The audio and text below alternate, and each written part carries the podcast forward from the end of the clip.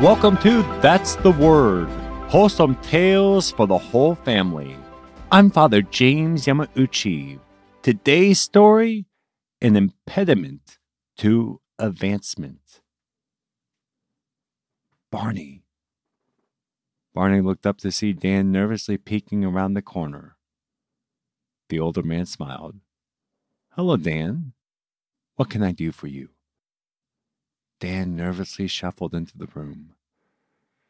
Well, Barney, he started, I'm in a bind, and I'd like to ask you for a favor.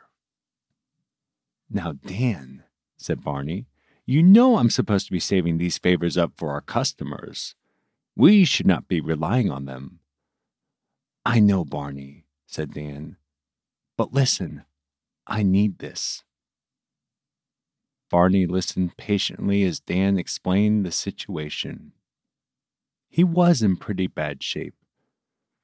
The worst of it was that if the situation progressed, then Dan would not be able to advance in the company. He will be locked in where he was. Barney nodded, understandingly.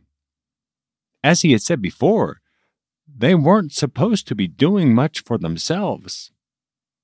But here he figured he could make an exception. Dan was young and full of energy, and he felt bad that he might be held back by the situation. At least Barney could try and do something. As Dan finished the story, Barney smiled at him reassuringly. He said, I'll see what I can do. Dan smiled back gratefully. A few days later, Dan was back and on cloud nine. Hello, Barney, he said. The situation is all cleared up. It looks like there's nothing to stop me now. Fantastic, said Barney. This calls for a celebration.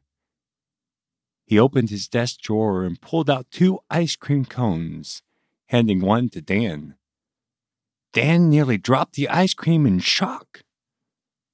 It was a hot day, and these cones were not wrapped or anything, just lying in Barney's drawer. Barney treated it as if it were nothing and happily licked his ice cream, gesturing for Dan to do the same. Even Dan's story was not that extraordinary for Barney. When he came to Barney, describing a serious jaw infection that might prevent him from being ordained a priest, Barney simply put his faith in God, blessed the young novice, and encouraged him to thank God for whatever may come. Whether the healing came or not, would be entirely up to God, and they would thank Him either way. Barney received many requests over the years for such prayers from the multitude who came to his office, which was in reality the entryway to the monastery. But for many people, it was their destination. At all hours of the day, they would come and line up to have a chance to spend just a little time with this humble priest, a Capuchin born with the name Bernard, and who lived most of his life in the city of Detroit, named Blessed Solanus Casey. And for this week, that's the word. So, John Peter, if the listeners are like me, I know next to nothing about Blessed Solanus Casey.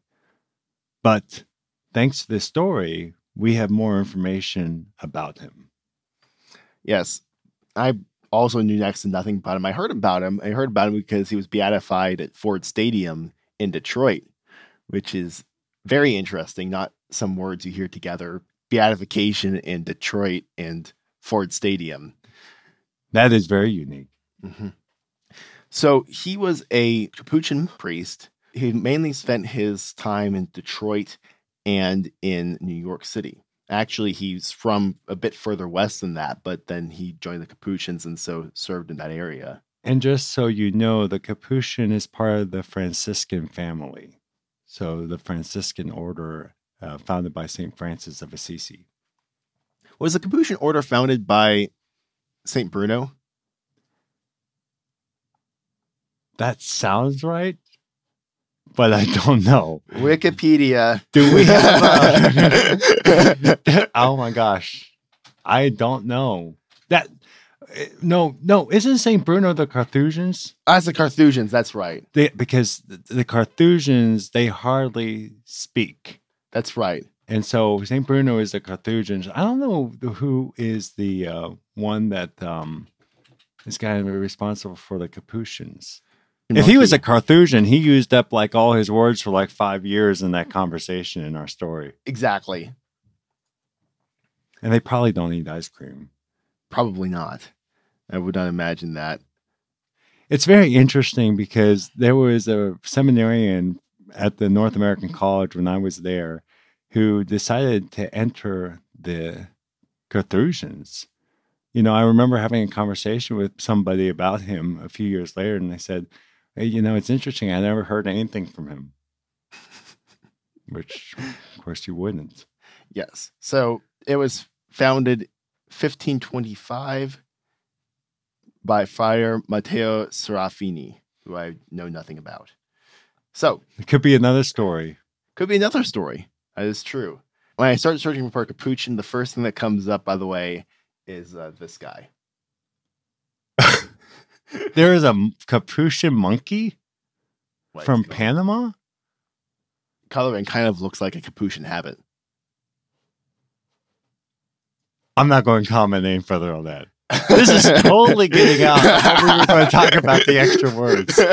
All I wanted to do, jump here, was just tell people that Capuchin was part of the Franciscan family. I'm not a Franciscan. I don't know anything more about Franciscan. And now I'm looking at a monkey called the Capuchin monkey. All right, let's go back to our Blessed Solanus.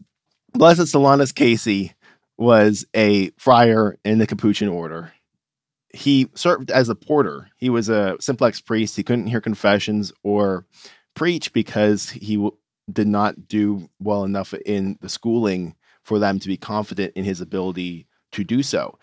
And that was a situation in the church. I mean, for example, St. John Vianney was another one for a while. They wouldn't let him hear confessions. I actually don't know the history, but we know at least one other saint besides Blessed Solanus in that situation. Right, because preaching and hearing confessions is a huge responsibility, and that makes sense why they be very careful with that. So, anyway, he was a porter, and he also would enroll people in the Seraphic Mass Association, which was they friars would enroll you in a book, and they'd pray for you, and they'd offer their masses for you. Through that, he was responsible for so many miracles people came and flocked to him in order to just speak with him. He would he would just listen to these many people who would come visiting him at all hours of the day, lining up to spend a little bit of time with him. So it's incredible, man. And his big message to people who came to visit him would be always being grateful to God. His constant refrain throughout his life was Deo gratias, thanks be to God. And what a great lesson as we move into this new year. The first of all, Blessed Solanus is that he listened to people and that he just encouraged them to be thankful. I think those are two great lessons that I know I can work on in my own life. And imagine if all of us uh, were able to work on that just a little bit each and every day, the world would be a better place because we would be in a much better place because we would be, as more grateful people, more attuned to God's presence in our lives. If you enjoy That's the Word, please share the word. You can see the story extras for this story, An Impediment to Advancement, at thunderrock.org, where you can see a picture of Blessed Solanus Casey because we have those because he's a very modern saint. He died, I believe, in the 50s or 60s, and he was in Detroit, the industrial center of the country at the time. We'll also include a picture of the capuchin monkey. Thunderrock.org is also where you can sign up for our weekly newsletter and where you can find our social links in our email if you have any feedback or story ideas. I think we just earned a little more time in purgatory for talking about the capuchin monkey. Thanks for listening and join us next Wednesday for another wholesome tale for the whole family.